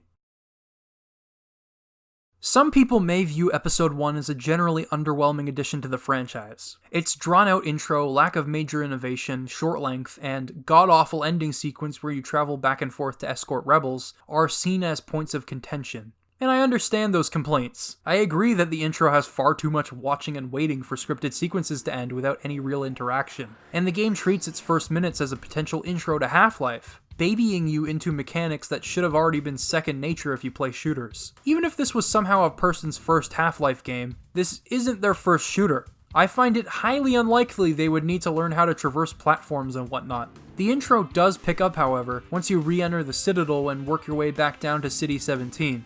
Combat is entirely focused on utilizing the gravity gun, much like the climax of Half Life 2. They even remind you of the importance of movement here, by having you dodge fast moving orbs in a tight corridor. Puzzles require you to analyze situations thoroughly, even this early on. Throwing these orbs around may seem like a mindless task, but you'll also have to solve these orb puzzles while changing the trajectory of your launch and factoring in the bounce of the orb, all while dealing with Combine soldiers. So thankfully, the game picks up the pace quickly. On the topic of innovation, Episode 1 does add a few notable things. Aside from a couple of cool new enemies like the Zombine that suicide bombs you, and methods of dealing with said enemies like plugging up antlion nests with cars, Alex now reacts more believably to your actions and she'll participate more actively in combat. This upgrade makes sense, as she sticks by your side throughout the entire game. It's nice that you can treat her as an equal in more cooperative situations by shining your flashlight on enemies in dark areas, for example. This lets Alex do the work and it saves you ammo. In some scenarios, she'll actually hold enemies down with her foot and execute them. It's a great extension of her abilities and overall presence in Half Life 2. But aside from that, there aren't many other noteworthy changes to the game. The only new scenarios I remember visiting were a hospital and a parking garage, but the former was very similar in structure to other buildings you'd explore in Half Life 2. So, yeah, I get it. To be fair, an episodic sequel that released a year and a half after Valve's biggest game yet wasn't going to be very over the top and impressive, and that contextualizes the game's 4 to 5 hour runtime. That's not to say those hours aren't packed with exciting gameplay, because they are. Episode 1 is still a great fucking game. It has the same clever use of the gravity gun and your own resourcefulness to solve puzzles, and really engaging combat scenarios like the dark parking garage that you have to survive in, and the final showdown with the Strider, where your cover won't last long and sometimes you'll have to make your own. It's got the same seamless design and implementation of ideas that you should come to expect. It's more Half Life 2, and that's fine with me. Although, there is one unlockable achievement that brings Episode 1 up from being just a simple expansion of ideas already established and that achievement is known as the One Free Bullet, in which you clear the game by only firing a single bullet from your pistol. that bullet being used to break the lock on a gate in the parking garage. You can only use your gravity gun, crowbar, rocket launcher, and grenades to finish the game. This will force you to completely rethink your methods of dealing with enemies. You'll have to use anything you can find as a weapon. If you think it might pack a punch, it'll have to do. Remember why I loved Ravenholm? This achievement can really make Episode 1 feel like you turned that level into a full game. The physics engine was always an active part of Half Life 2's design, as I said before, whether you were aware of its integration or not. However, using what you could find as a potential solution to a problem is all up to the player to discover. And this is a great way to put that philosophy to the test. And I recommend everyone give it a try. It's a great challenge and a lot of fun. This also gives context to Alex's revamped AI programming as you'll need a reliable partner when you're not using ammo. Remember that scenario when you're shining your flashlight on enemies for Alex to shoot? It allows you to make it through without firing a bullet. It's little things like these that make me appreciate the design of Episode 1 more and more as time goes on. It certainly doesn't save that escort section though, it only makes it worse. It is really that bad. I've danced around this topic already, but before you can have your final showdown with a Strider in Escape City 17, you gotta make sure a group of rebels make it to their train. This requires trekking back and forth over and over again, dodging an onslaught of Combine while simultaneously attempting to keep a certain number of rebels alive. It gets repetitive very quickly, and while we have come a long way since the pitiful escorting of Half Life 1, the reason this is so grueling is because it goes on for so long. It's an efficient way to completely destroy the game's phenomenal pacing up to this point. But yeah, the game ends on a positive note. Episode 1's gravity gun driven design and new additions make playing through it a great time, and while I don't revisit it nearly as much as I'd like to, I'll still remember my time with it fondly, and that's what it all should come back to. Following the release of Episode 1, Development on the other two episodic installments continued. The overlapping technique seemed to be working in Valve's favor, and even more episodes were on track to be released after Episode 3 launched. Arkane Studios signed on to develop an episode called Return to Ravenholm, and Warren Spector's studio Junction Point were also taking on their own episode. Things were moving along nicely, and Half Life wasn't going anywhere. On top of all this, Valve dropped a bombshell during EA's summer presentation in 2007. Half Life 2 Episode 2 the elusive vaporware Team Fortress 2, and the incredibly unique and impressive physics based puzzle game Portal were all going to be bundled together in a package called the Orange Box. This package, overall, is a testament to Valve's incredible commitment to creating games, and it seems like no matter what they decided to tackle, they would come out on top. The Orange Box represents Valve's monumental influence on the industry, and will forever encapsulate the sheer amount of passion that was present in those offices. As much as I'd like to talk about Portal and Team Fortress 2 in addition to Episode 2, that's not what this video is about. Maybe someday, but not today. Alongside those two games, Half-Life 2 Episode 2 released on October 10th, 2007, and it's a very strong contender for my favorite game in the entire series.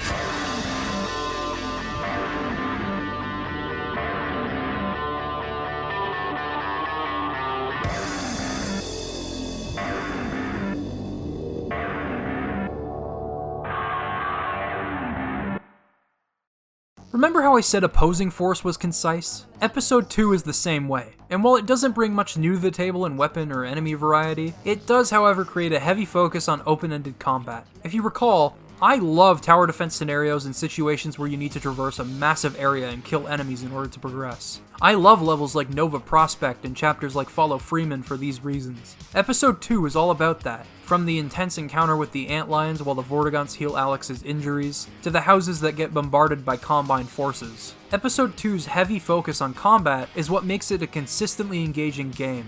I also love the last two showdowns that take place in the Rocket Silo and, well, all over White Forest. They cram the toughest enemies they can into the rocket silo, making it a truly claustrophobic experience. It's like if the halls of Black Mesa were just filled with enemies. And then they open combat up to the aforementioned White Forest battle, and it's a lot of fun. You need to drive around preventing the Striders from making it to the base by taking them down with the Magnuson device. While they will take down Striders upon detonation, the hunters surrounding them will make sure they shoot down the device before you can blow it up. Hunters are the one big bad that Valve added for Episode 2, and they are threatening enemies. They'll shoot darts that explode after a while, and if you get some stuck to you, be prepared to take some heavy damage. They take quite a few hits to kill, but they aren't going to drive you insane. The best strategy in this situation is to drive straight into them, which is fast but isn't easy. And can leave you open to their attacks. But when you do drive straight into them, it's a wonderful feeling. I also love dealing with the big mama antlion in this cave here. There's not much you can really do to slow it down, so whenever you manage to distract it, you only have a limited amount of time to scurry towards the nearest tunnel. It's a pretty scary experience. Most of these encounters are also heightened by Kelly Bailey's soundtrack. Both episodes 1 and 2 featured interesting use of guitars, as the distortion simulated the sounds of a strider. Episode 2 features some of the best music Half Life has seen for sure. It kicks ass.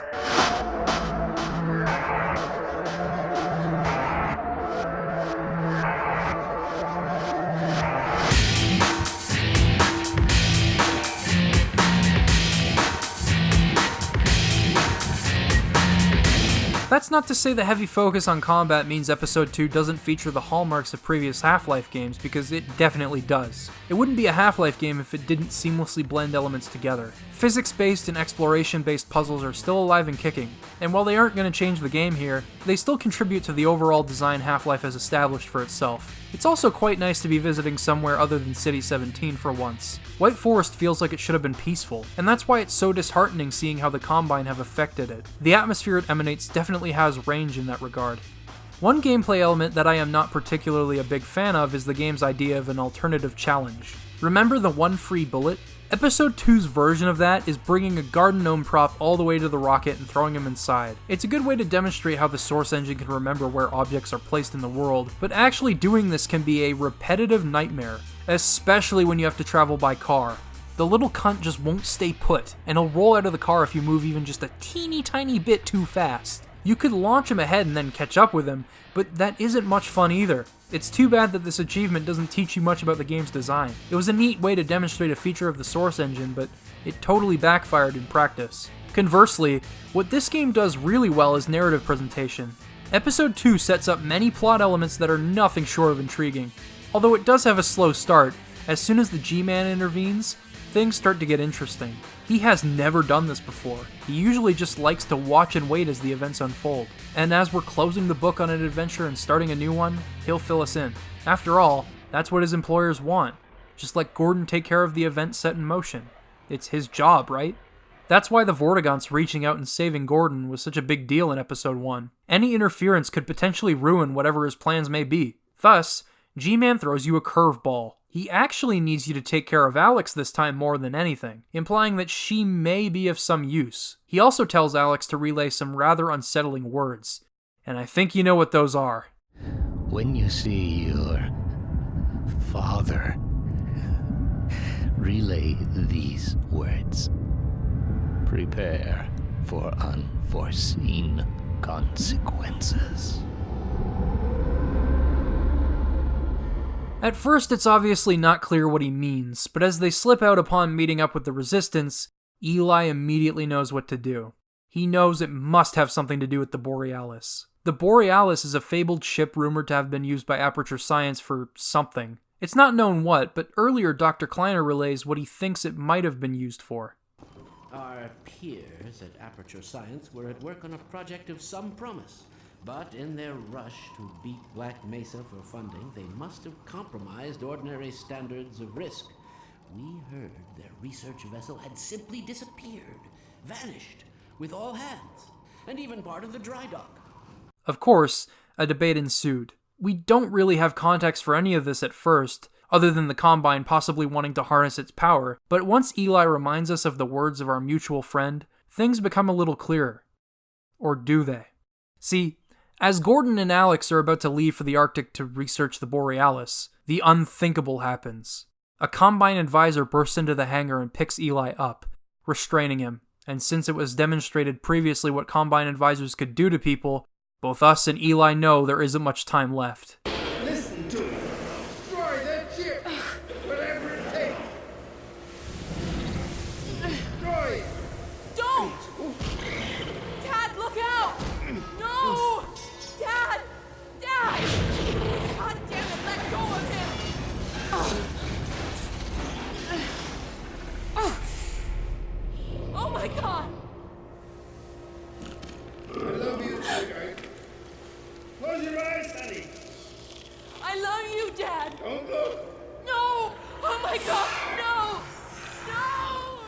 With the death of Eli, the true meaning of the G Man's warning becomes clear. Yes, he may have been warning us about the Borealis, but he was also warning us about the death of Eli, and how that would affect everyone around him.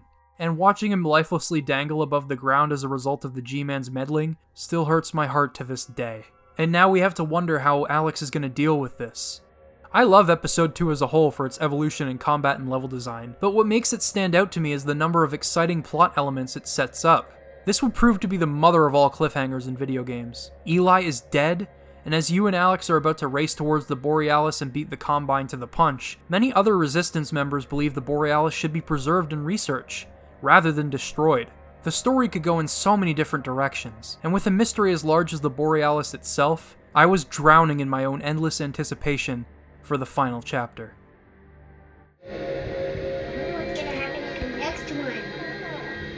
Eli, there's not a next one. They didn't make a next one. And they were saying they're not gonna make another one. So we'll never know what happened. Does that make you sad? I'm sorry, Eli.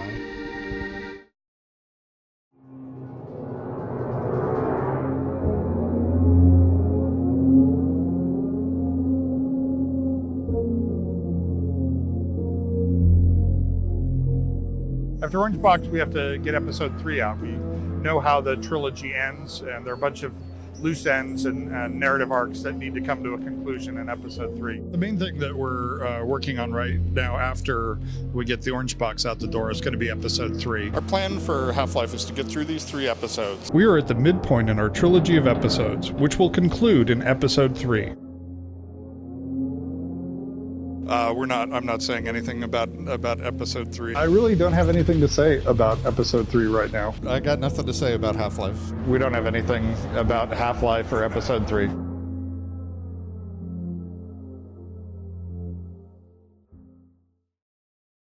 The next 10 years would be riddled with consistent anxiety.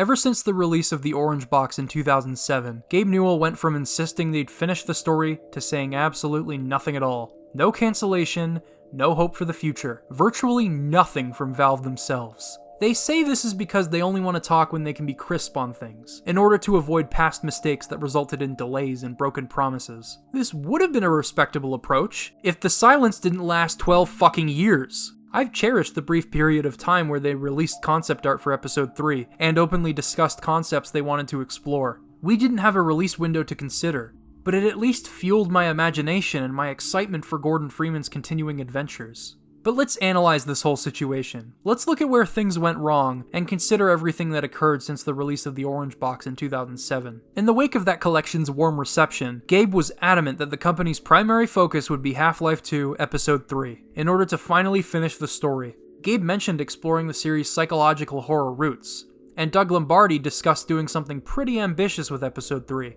possibly due to the emotional weight of the story they had to conclude. They needed to go all out with this one, but this would result in episode 3 evolving into something more, and thus it was taking a lot longer to develop. Doug Lombardi even reaffirmed this stance back then, stating that the wait between episode 3 and episode 2 would be longer than the distance between Half Life 2 and episode 2. In 2008, the last piece of concept art was released by Valve, and that's all we've seen from them in regards to episode 3. After the turn of the decade, Valve poured their focus into Portal 2, while suddenly growing silent on the future of the Half Life series. Both Doug Lombardi and Gabe Newell refused to comment on the future of the series and would simply say something along the lines of, We have nothing to share at this time. It was around this time that leaked strings related to Episode 3 were being found all over different Valve games, particularly Alien Swarm and Portal 2's SDK. Speaking of Portal 2, that game's release brought with it a couple of very frightening prospects. Geoff Keighley speculated that it would be Valve's last single player game. Although Gabe Newell disputed this, stating that he wanted social aspects of multiplayer games to be integrated into single player games, Portal 2 has remained the last single player game they've made, so this would become more troubling to think about as the years went by. In addition to that, remember the episodic model announcement I touched upon earlier? Yeah, now you have context for that. So, episode 3 has been cancelled, right? Well, it'd be easier to believe that if the leaks didn't continue. It seemed like development was proceeding on to a fully fledged sequel to Half Life 2, with Valve's mailing list leaking in 2013 and a certain TXT file leaking in 2015 and revealing potential gameplay elements for this fabled sequel. While these leaks were tantalizing, it was far from being actual communication. The lead writer of the Half Life series, Marc Laidlaw, would also confirm that Arkane's return to Ravenholm was cancelled in 2009, with Junction Point's episode following suit. I would have loved to see Ravenholm again, and learning about that magnet gun that Junction Points episode was going to use got me really excited for the possibilities with puzzles and combat. Obviously, Valve didn't care enough to pursue these episodes any further, and both Arkane and Junction Point moved on to different things. Geoff Keighley reflected on something in NoClip's Half Life documentary that would confirm to me that Valve's priorities lie elsewhere. When Half Life 2 won Game of the Decade at the Spike Video Game Awards, Geoff mentioned wanting to tease something with our friend the G Man at the very end. He asked Valve if they could do this, secretly hoping that they had a super high res model raring to go for an incredible teaser. I'm sure he's paraphrasing, but here's what Geoff said their response was. I was like, I kind of asked Valve, I'm like, hey, you know, could we get like the G-Man model? And I was hoping they're like, oh yeah, we got this new G-Man model we're gonna send down to you. And it's like, they're like, no, we gotta like go and find it. We don't know where it is, and it's like somewhere. And it's like, it's just not like, there wasn't actively like, oh yeah, we've been working on this super high res G-Man we're gonna use for it. It's just, it wasn't even sort of part of the conversation. Yeah, not a lot of hope, huh? A lot of creative people that used to work at Valve have since left the company. Marc Laidlaw, Chet Faliszek, Doug Wood, Kelly Bailey, Viktor Antonov, they've all left and worked on other projects. Even the writers for the episodic Half Life games and Portal, Jay Pinkerton and Erik Wolpaw, exited the company for a brief period of time. I feel like this was due to Valve not releasing a new game in house since Portal 2. When creative people aren't allowed to flex their creative muscles, of course they'll want to move on. This, coupled with a lack of communication, made it very clear to me that Valve just didn't give a shit about their games anymore. They were making a fuckload of money. Why should they have to expend the effort to make a video game anymore? And then when they finally announced a new game in 2017, it was Artifact.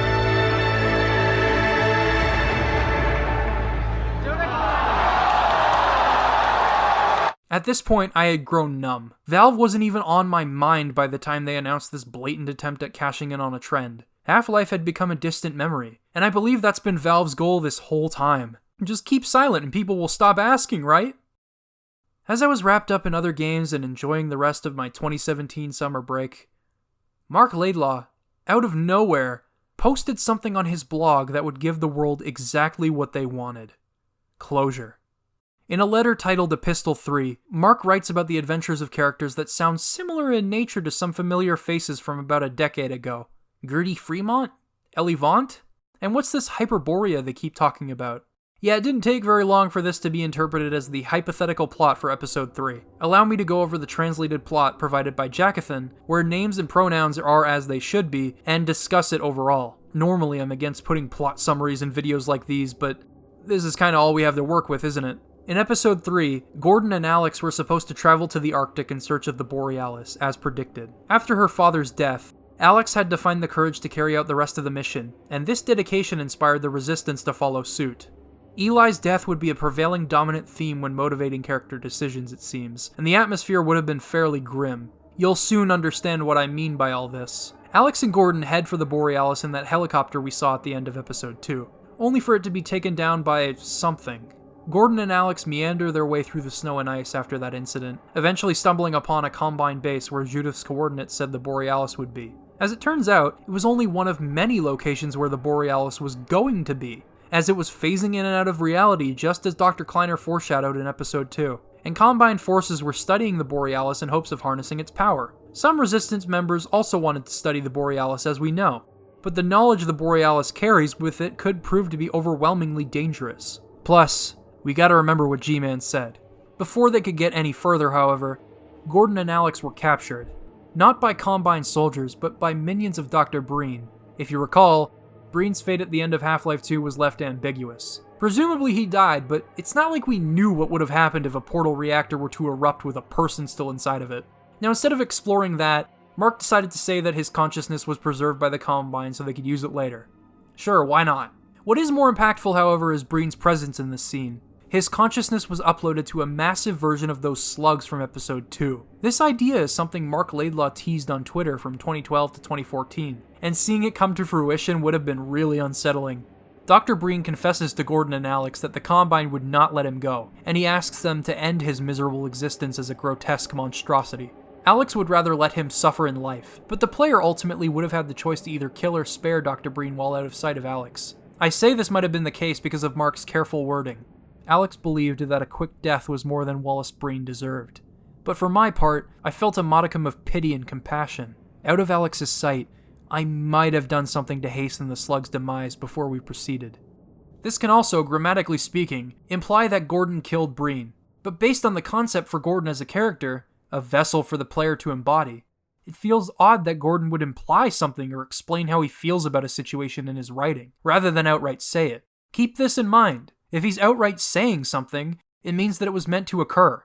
If he's being intentionally vague or expressing subjective emotion about a situation, I believe a modicum of choice or personal debate would be the result in the final game. And I'm pointing this out for a bigger reason, too. You'll understand soon enough.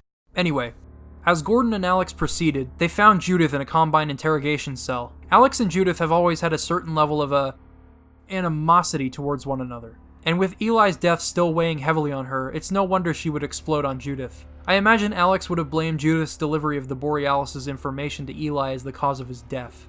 Judith reiterated her previous point that she served as a double agent in the best interest of the Resistance, and that she deeply cared about Eli and Alyx and everyone else. And although Alex still didn't believe her, Judith was essential in bringing the Borealis into existence so that they could all board it. Once it was docked, the three of them rushed towards the ship, with Combine in hot pursuit. Aboard the Borealis, Gordon, Alyx, and Judith all scattered in order to seek control of the ship, and in doing so, they learned about its history. They discovered the Bootstrap device, assembled by researchers at Aperture Science in order to create a self contained method of teleportation. No entry or exit portals, just instantaneous transmission. This is how the ship was able to blink in and out of reality on its own. However, as the seven hour war ensued, Aperture Science staff used the Bootstrap device to teleport it away from Combine forces. However, since the device lacked proper testing, they didn't realize that it also teleported through time in addition to space. This is how it ended up in the present day Arctic, and soon after the team had come to that realization, they noticed they could see Aperture Science at the moment Combine forces closed in, at the same time as the Resistance were fighting off the Combine in the Arctic in the present day.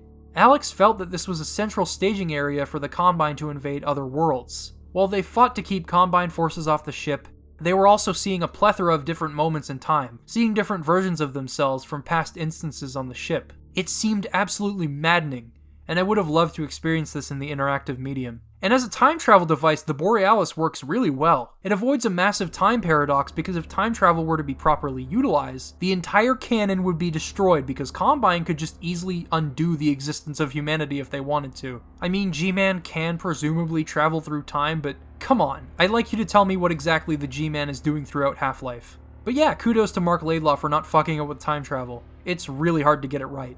On the topic of utilizing time travel, that's just it. There is no way they could have done this without risking the destruction of time flow. Therefore, it seemed like the only outcome in this situation would be the destruction of the Borealis, just as Eli wanted. However, Judith's commitment to research overpowered Alyx, and she prepared to shut down the bootstrap device. It really seemed like the game would have taken this route and dealt with the impending risk of paradox if the Combine were to seize the Borealis. However, just as that thought is beginning to materialize, Alyx shoots and kills Judith. I imagine her devotion to fulfilling her father's dying wish and her hatred for Judith's actions up to this point finally pushed her to take drastic measures. Before you can process Judith's death, the story moves on. It seems that drastic measures would be the only course of action from here on out. Alyx steered the Borealis towards the Combine's Dyson sphere, aiming to deal a fatal blow to their power supply once and for all. But then, as Gordon and Alyx were headed for certain doom, in the name of the Combine's destruction, the G Man appeared before them.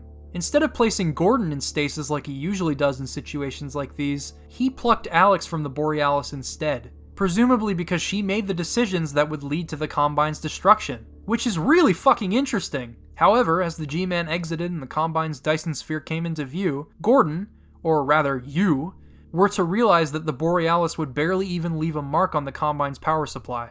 However, the Vortigaunts come to your rescue, just as they did in Episode 1, as the Borealis explodes upon impact with the Dyson sphere, you are placed elsewhere. Presumably somewhere far, far away on a remote shore. The G Man has left you behind, and all that remains are memories. While Gordon and Alyx did preserve the flow of time by destroying the Borealis, and they granted Eli's dying wish, the Combine might have persisted, and the fate of the Resistance is left up in the air.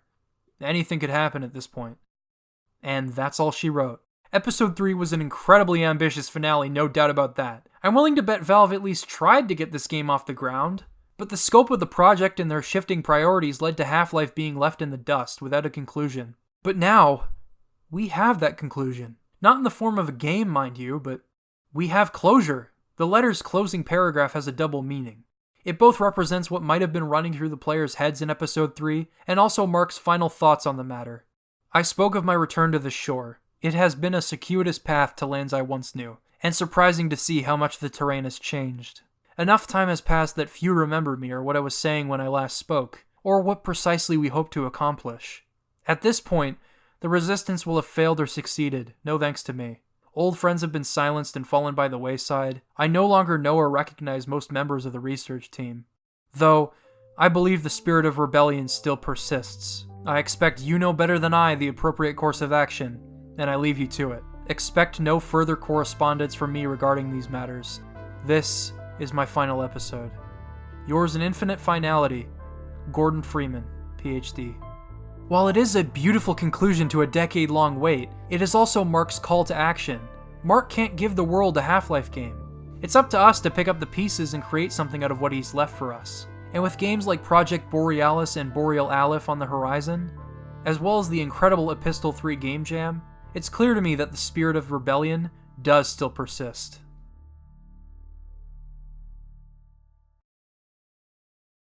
It's 2019.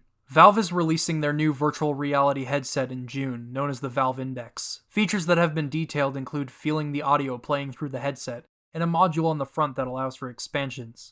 The controllers have insanely accurate finger tracking technology, but despite these major innovations, the problem with Valve releasing a headset is the fact that they cannot be competitive at this point without bundling the headset with software.